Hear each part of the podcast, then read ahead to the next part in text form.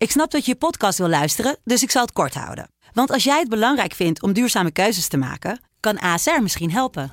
Nou hoor ik je denken, hoe dan? Nou, bijvoorbeeld bij het duurzaam herstellen van schade. Of de premies die we beleggen volgens ons duurzaam beleggingsbeleid. Dat bepaalt waar we wel en juist niet in investeren.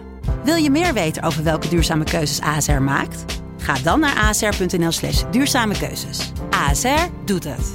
Zo, dan kan je nu lekker naar je podcast luisteren. Studio Socrates wordt mede mogelijk gemaakt door Unibed. Há muito tempo você está no meu caminho. Como posso esquecer?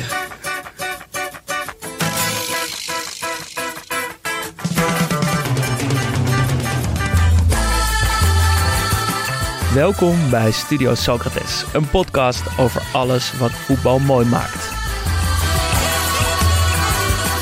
Beleza é você, menina. Menina, no seu jeito de olhar. Ja, eigenlijk voor ons is het een nieuwe week. We zijn er weer. Eh, en jij bent er helemaal weer. Want je bent op vakantie geweest, Daan. Ik was even eh, het land uit. Zo. Ja. Was lekker. Ik was in Budapest. En dat was een Even eh, helpen. Hongarije? Hongarije. En dat was een grote verrassing. Want ehm, ik was met een groep vrienden, waarvan twee mensen dan alles organiseren en ook de locatie bepalen. En de rest wist niet, ik dus ook niet, waar we heen gingen. Oh, Ja, spannend. Dus, dus ik eh, kreeg de dag voor vertrek wat eh, inpakopdrachten. Eh, en ik kwam op Schiphol aan zonder dat ik wist waar ik heen ging. Dat was een leuke ervaring, moet ik zeggen. En eh, wa- wat had je verwacht? En hoe eh, was de Ja. reactie toen je hoorde dat het Boedapest was? Ja, nou, ik dacht dat we naar Bilbao of Sevilla gingen. dat is toch wel echt heel wat anders. Je moest even schakelen. Ik moest even schakelen. En dat kwam omdat wij als, als eh, opdracht meekregen, neem een zwembroek mee. Dus ik dacht, hè, we gaan lekker naar de zon, misschien een dagje Oh. strand. Misschien hebben we wel een appartement met een zwembroek. Eh, zonnebrand, hè, Met zelf een zwembad, denk ik. Be- bedoel ik, ja, met een zwembad, ja. maar ja, Budapest heeft natuurlijk van die eh, hele oude mooie badhuizen. ah, dat is het. Dus dat was de reden dat ik een zwembroek eh, mee moest. Maar het was heel leuk. Ik was er nog nooit geweest. Ik heb geleerd dat, die, dat de Donau door Budapest loopt en dat dat de gedeeltes Boeddha en Pest van elkaar scheidt. Wist ik niet. Ehm, en ik had voor het eerst sinds 102 dagen weer alcohol gedronken. Kijk, dat is natuurlijk het grote nieuws eigenlijk. Daar wil ik naar vissen. ja, nee, dat was. eh, ehm, ja, wat was Ik ben er eigenlijk nog steeds niet uit wat ik daar nou van vond. Het was, Van het niet drinken. Nee, van het wel het weer Oh, drinken. oké. Ja, het was namelijk heel lekker. Eh, ik heb hele lekkere wijn en heel lekker bier gedronken. Ik heb eh, Zo, nachtelijke avonturen beleefd. Gewoon heel hard gelachen. Naar clubs geweest, gedanst. Nou, dat is toch wel allemaal leuker met alcohol. Ehm, maar ik had toch ook verwacht en gehoopt dat mijn lichaam misschien zou zeggen... Ja, doe maar niet die alcohol. Want maar het ging je volgens mij wel makkelijk af, eh, Ja. niet drinken. Ja, heel makkelijk. Ja. Dus daarom had ik dus ook gehoopt dat mijn lichaam zou zeggen na een paar biertjes van ja, het is wel goed zo, je hoeft niet meer. Maar dat zei nee, je niet. het gleed er echt in. Ja, beter kon eigenlijk niet. Dus dat was en heel lekker, maar ook eh, wel, eh, Verontrustend? wel verontrustend. ja, dat is misschien het juiste woord. Ja, Ja, ik, heb Ehm, het, ik had ook een beetje hetzelfde. Ik dacht, ja, als ik nu een kroeg begin en je werkt elke avond tot laat, dan drink ik natuurlijk ook elke avond een biertje. Hoe ga ik dat doen? als je niet uitkijkt. Als je niet uitdenkt. Ja. Maar dat, eh, het kost mij dus ook helemaal geen moeite. Want Nee. ik ben er nu zoveel tijd dat ik gewoon, ik kom niet eens in de verleiding. Want Je associeert het misschien niet eens meer echt met nee, alcohol ik drinken. sta natuurlijk aan de verkeerde kant van de bar daarvoor ook. Maar ik weet ook, ik ben, er, ik ben zo veel daar aan het werk, dat ik denk, als ik nu één fluitje drink, dan ben ik morgen gewoon helemaal de lul. Ja. Dus ik moet gewoon helemaal niet. Dus ik kom ook niet eens in de verleiding, moet Ja. ik zeggen. ja, maar dat is volgens mij is dat als je, als je niet wil drinken, is dat gewoon het allerbelangrijkste. Dat je gewoon afspreekt om niet te drinken. Dus Ja. ook niet één of twee fluitjes, maar gewoon niet. Dan hoef je er ook niet over na te denken. En ik heb ook niet, ik bedoel, nu klinkt het als een probleem, of wat we allebei hebben, maar de- ja, ik ben een niet, hele maar, ja. gematigde drinker. Eh, met af en toe een uitspanningje. Ja. En trouwens nog één dingetje. Als je dan toch eh, naar Budapest gaat. Ik vond het echt een leuke stad. Dus ik zou het Oké. willen aanraden. Ehm, als je s'avonds wat wil doen, ga naar het eh, Turbina Cultural Centrum. Dat is een soort van restaurant, club, bar, alles in één. En dat vind ik met uitgaan altijd heel leuk. Dat het niet één saaie ruimte is. Met gewoon een rechthoekige ruimte met een DJ-boot, een DJ en een bar. Maar het heeft hoekjes, het heeft verschillende verdiepingen, verschillende zalen, verschillende ja, gevoelens eigenlijk. Hè. Ga je boven, dan heb je wat rustiger. De linkerzaal is het wat drukker. Kan je lekker verdwalen. Dus Turbina, ga, neem daar een kijkje. Wat is de lokale voetbalclub ook alweer? Ferencvaros. Oh ja, Varos. nog langs het Nog stadion gereden. Ja, dat had, eh, het, het leek heel klein, maar er was zo'n eh, ja, zo- zo'n hoek waar je net naar binnen kon kijken. En het had hetzelfde als Camp Nou. Dat het eh, zo ingegraven ligt. Ah, dus dat het van dus- buiten klein lijkt, maar eigenlijk heel groot is. Dan, voordat we verder gaan aan de vrijdagsnack. het is Ja. een rode draad door alle afleveringen heen. De Mokkegate. De Mokkagate. Maar de eerste uitslagen druppelen binnen. Ja, ja, ja. ik voel ja. me als een soort eh, stemmen, of de stemmen zijn geteld. Herman de Scherman. Herman de Scherman. we hebben foto's, we hebben bewijsmateriaal. Ja, ik heb op Twitter een foto binnengekregen van iemand die de mok ontvangen heeft. Eh, Mart, onze, onze grote man bij Afkikken, had ook een fotootje binnengekregen van iemand die de mok had ontvangen. Dus ze worden geleverd. Ze zijn onderweg. Het komt eraan, als het er niet al is. Dus dat is goed nieuws.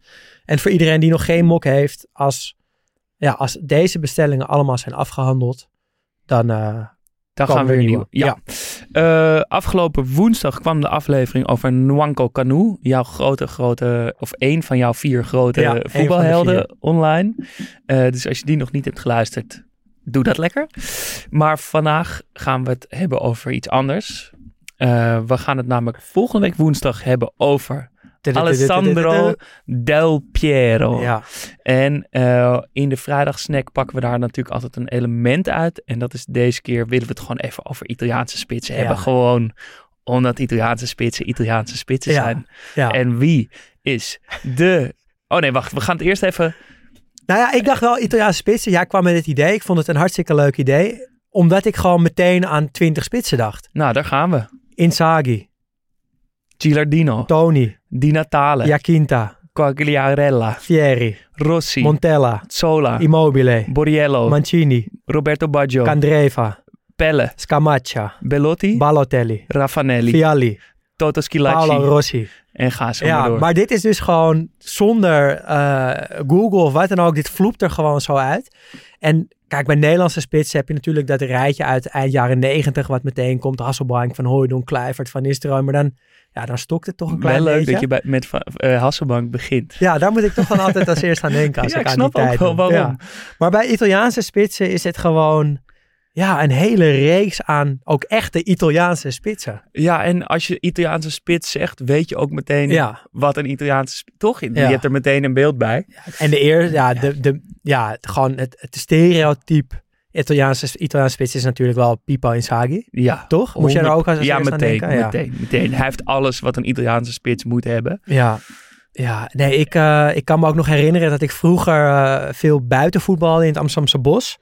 Had je in de zomer altijd die cricketvelden die eh, zo perfect gemaaid werden. Noemden we altijd Highbury. Omdat, het dus zo'n lekkere grasmat was. En kampioentje teams. Hè? Twee Ja. tegen twee. Als je scoort ben je door naar de volgende ronde. Dat is soms wel met 20, eh 25 man. En dan altijd bij het tweede paal gewoon afwachten totdat iemand net voorlangs schoot. En dan kon je hem gewoon intikken. En dan was het Pipo Inzaghi. En dan hard juichen. En dan heel hard juichen, dan wegrennen. En dat was voor iedereen irritant. Behalve voor jezelf. En dat is dus ook met Inzaghi zo, toch? Het is eigenlijk gewoon voor iedereen irritant. Behalve voor hemzelf. En natuurlijk ook voor zijn teamgenoten.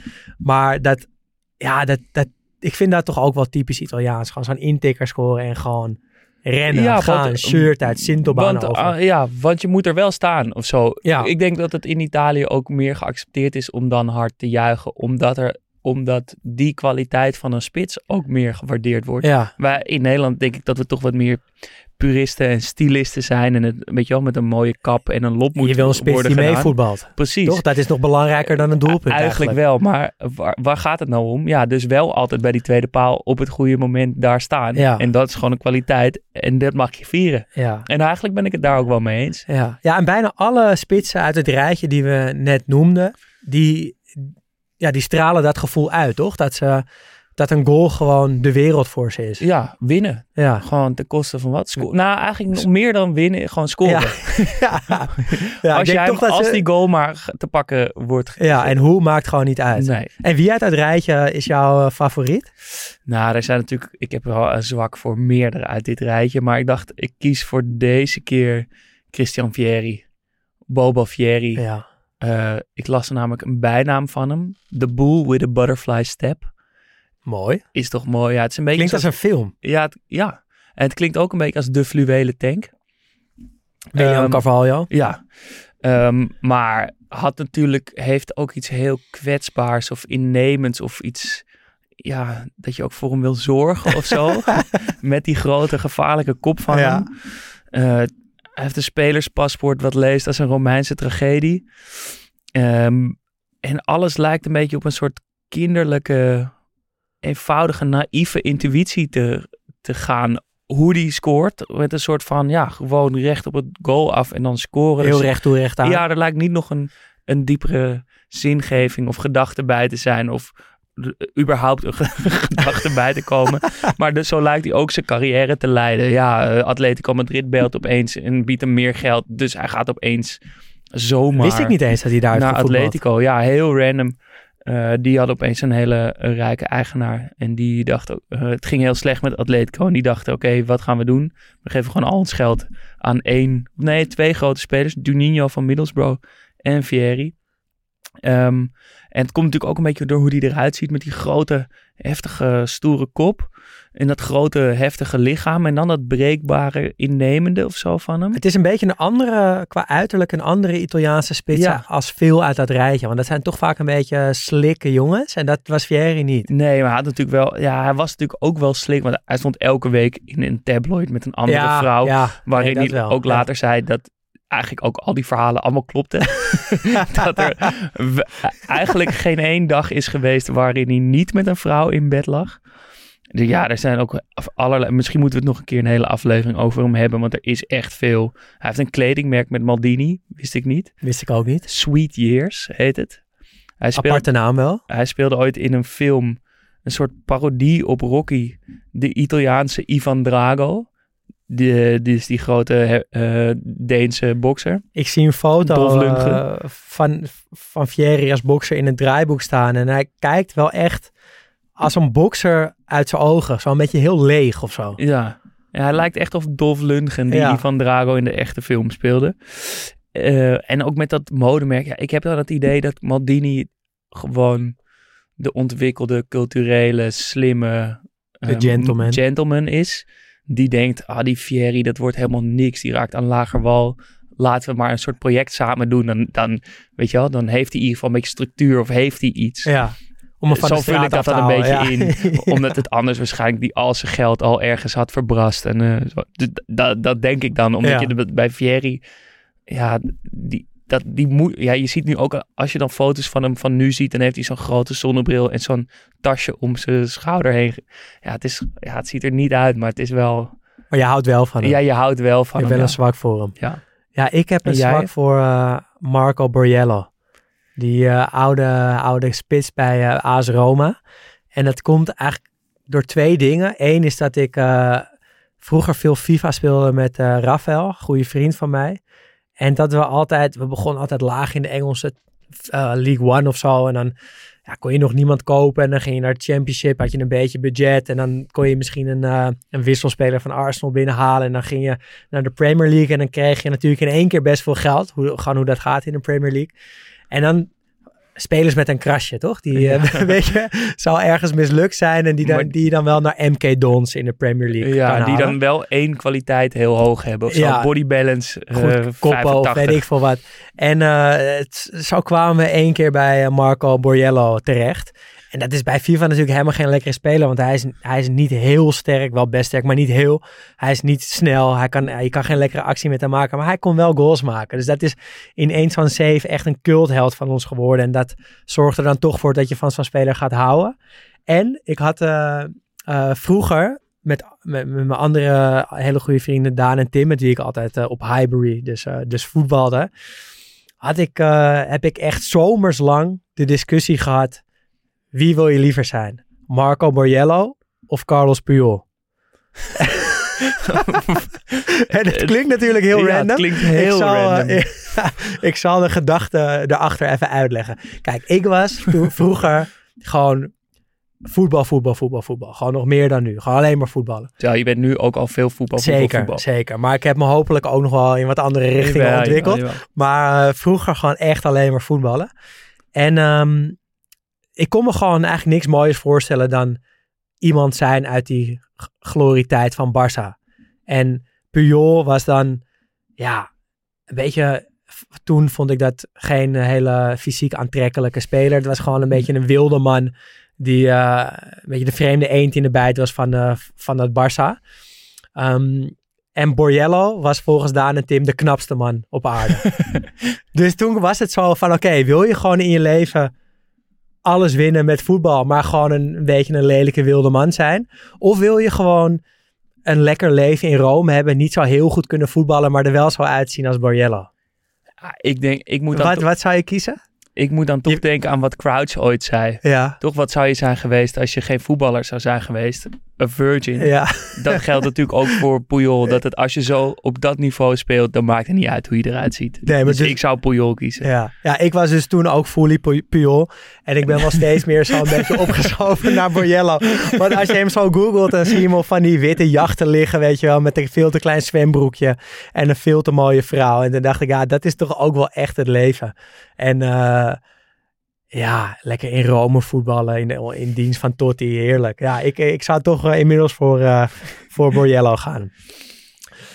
Ehm, de handtekening van de, van de Italiaanse spits. is- Want waarom voelen ze nou allemaal zo als dezelfde spits? Waar, waar komt dat door? Ja, er, er zijn gewoon een lijstje eisen of kwaliteiten, hoe, hoe je het maar wilt noemen, waar volgens mij nou, 99% van deze spelers aan voldoen. Heel, heel, heel blij zijn met een doelpunt. Dat is absoluut Ja. nummer één. Ja. Dat moet. mooiste voorbeeld daarvan is Inzaghi in die Champions League finale natuurlijk. Ja. Pirlo die vrij trap tegen zijn rug aanschiet. En dat hij gewoon de Sintelbaan overrent Inzaghi. Alsof hij net de aller, allermooiste goal ooit heeft gemaakt.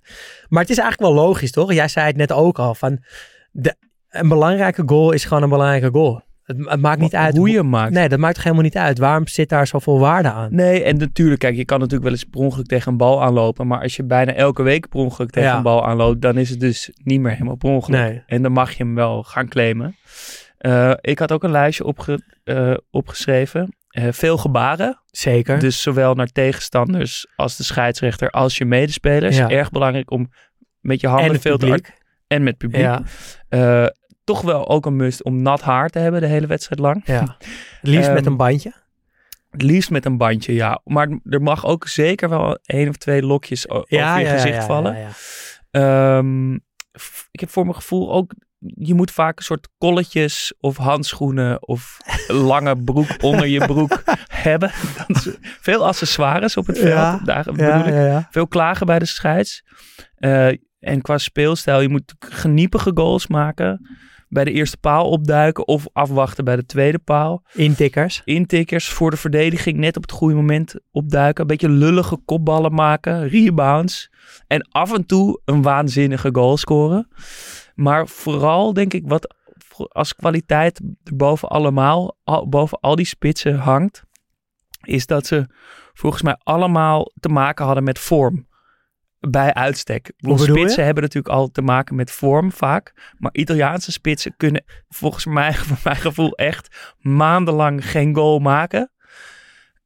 Helemaal met zichzelf in de knoop raken, sleuren, maar proberen die, dat doelpunt te forceren. En dan weer een seizoen lang de een na de Ja. andere er niet kunnen stoppen met scoren. En dan ook weer als, als wolken voor de, Sneeuw voor de Als zon, sneeuw voor ja. de zon opeens droogt het helemaal Ja. op. En raakt ze geen pepernoot meer. Nou, Del Piero heeft dat dus ook gehad. Want vrijdag hebben we dus over Del Piero. En nou, die, die tikt natuurlijk niet alle boksen af van een typische Italiaanse spits. Want hij, hij maakte eigenlijk vooral hele mooie goals. Maar wat hij wel heeft gehad, ik las dat hij eh, ooit 70 weken geen veldgoal heeft gemaakt. Dat is gewoon anderhalf Dat jaar. is, ja, dat is anderhalf jaar. En toen speelde hij al bij Juve. Toen was het al een... Nou, het was al redelijk in het begin van zijn tijd bij Juve, maar was toch gewoon een gevestigde naam. In de tussentijd, in die 70 weken, natuurlijk wel een aantal vrije trappen gescoord. Maar 70 weken zonder veldgoal is erg veel. en Voor een spits. ja, en daarna heeft hij natuurlijk ook weer jaren gehad dat hij de ene na de andere erin schoot. Dus het is wel waar wat je zegt. Ja, en dat, dat heeft Del Piero, maar dat viel me eigenlijk op dat dat bij veel van deze namen zo is. Ehm, wat ik toch elke keer onderschat, omdat ze zulke periodes hebben waarin ze met zichzelf in de knoop zitten, is dat ze eigenlijk allemaal zo ongelooflijk veel gescoord hebben.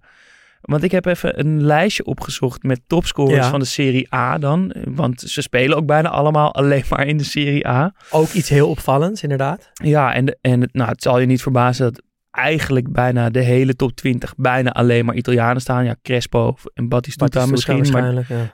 daar houdt het dan wel een beetje op. Ehm, er zijn een paar oude namen. Nummer Dat zijn 1. trouwens ook half Italianen nu, half Ja, dat telt ook. Stefano Piola en Giuseppe Meazza staan op 1 en 4. Maar wie denk je bijvoorbeeld dat er op 2 staat? Wie denk Dit je is dat een er- vraag aan mij? Ja, dat is een. Wie denk je dat er. Ehm, welke Italiaanse spits denk jij dat op nummer 2 van meest gescoorde doelpunten in de Serie A is? Nou, ik, in mijn hoofd gaat het nu als volgt. Welke Italiaanse spitsen hebben alleen maar in Italië gespeeld of heel lang in Italië Dat gespeeld? zijn er echt veel. Ja, maar ik zou dan eh, gaan voor Di Natale. Nee. Totti? Totti. Ja, 250 doelpunten of zo. ja. Had ik dus ook niet verwacht. Ja, ik, ja, ik wel. dat maar hij puur en- zoveel rendement ook had. ja. ja, maar hij, hij heeft er natuurlijk ook wel 20 jaar gezeten ongeveer. Dus hij Tuurlijk. heeft wat Maar- langer de tijd gehad om die goals te maken. Maar goed, eh, eh, En wie was die ander dan? Eh, nee, dat was het. Dat was nummer twee. Maar wat ik, wat ik ook een opvallende vond in de top 10, op een gedeelde plek met Del Piero, terwijl Del Piero echt belachelijk heeft 188 doelpunten gemaakt. Die had ik ook echt niet verwacht. Gilardino.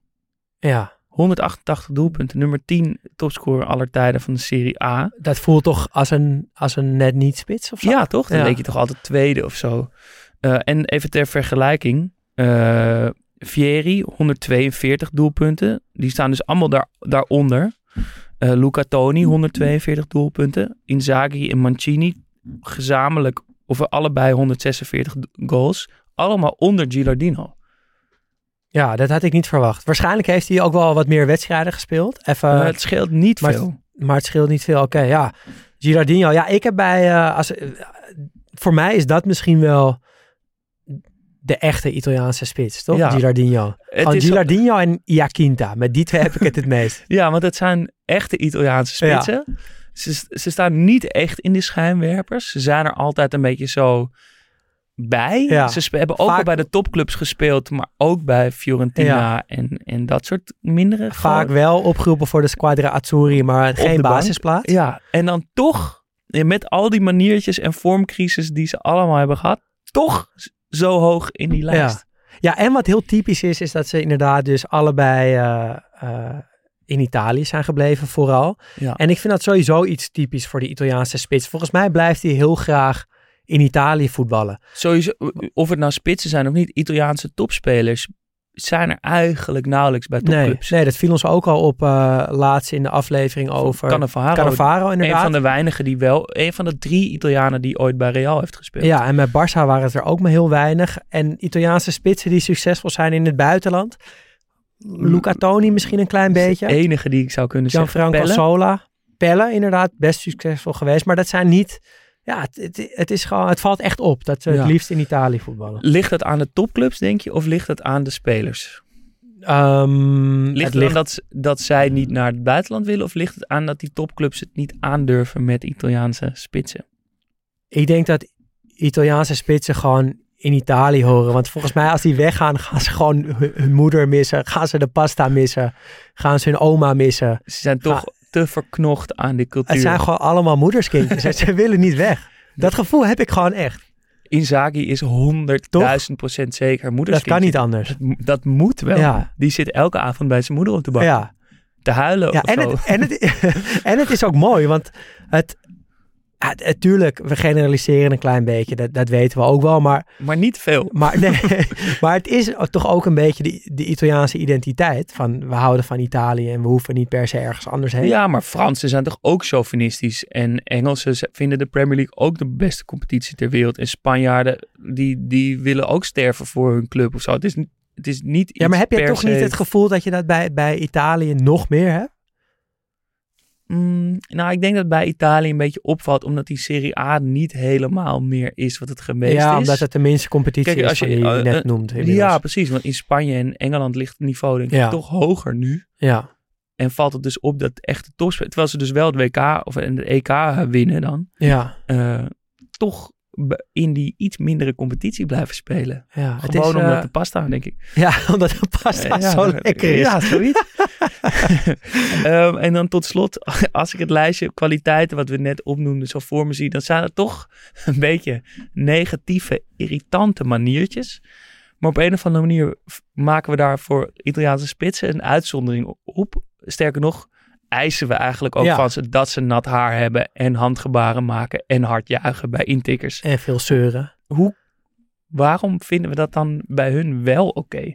Ja, ik, ook daarvan heb ik toch ook weer zoiets van, dat, dat past het meest bij de Italiaan, toch? Als, een- als een Engelsman dat doet, ja, dan, een Engelsman moet, moet de scheids een duw geven of zo, weet je wel? Die moet niet met zijn handjes zo gaan staan. nee, Die dat moet, is super irritant. ja, dat moet, dat moet iets groter zijn of zo. En bij, bij Spanjaarden zie ik gewoon veel rol, rollenboller jankerts een beetje vormen. Busquets en Alba-achtige types.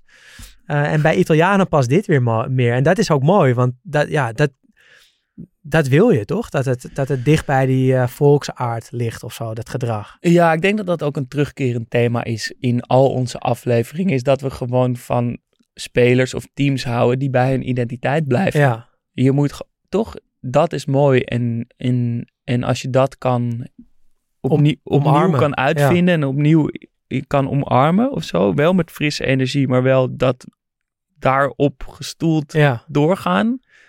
Dat is mooi. ja.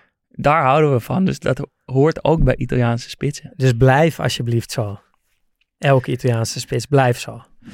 Volgende week gaan we het eh, een uur lang hebben over een van de mooiste Italiaanse spitsen aller tijden. En Ja. We kunnen wel verklappen dat we hem nog mooier zijn gaan vinden. Hè? Zeker, ja. En dus wel een beetje een atypische Italiaanse spits. Want veel van die dingen die we net op hebben genoemd, golden eigenlijk niet voor Del Piero. Nee, het is meer een gentleman Ja. dan een Inzaghi. Nou, daar zit het er alweer op, eh, de vrijdagsnack. Maar ik wil toch nog één dingetje kwijt. Eh, vriend van de show. Ja. Dat bestaat nog steeds. Ja, we, we besteden er minder aandacht aan dan, Ja. dan anders. Ja, en dat komt natuurlijk omdat we uitstekend verzorgd worden door eh, FC Afkikken. Ehm, maar we hebben nog steeds eh, eh, ja, de vriend van de show donaties. Zijn we, die rollen nog steeds ook wel binnen. Zijn Ja. we ook nog steeds heel erg blij mee. Dus als je het leuk vindt om ons een extra steuntje in de rug te geven, dan kan dat via vriendvandeshow.nl slash studio Socrates. En zoals je van ons gewend bent, zijn we daar echt ontzettend blij mee. Eh, want het helpt ons gewoon in het, eh, in het maken van deze podcast en eh, in het tijd besteden van deze podcast. Ja, dus ga naar vriendvandeshow.nl slash Studio. Laat een berichtje achter of dus een donatie.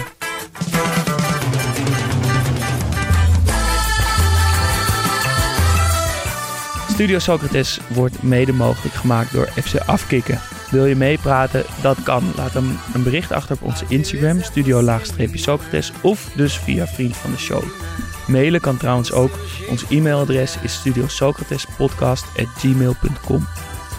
O sucesso é você, menina, menina, no seu modo de andar. Alegria é você, menina, que dá. Vendaval por amor, menina, menina, todos querem te amar.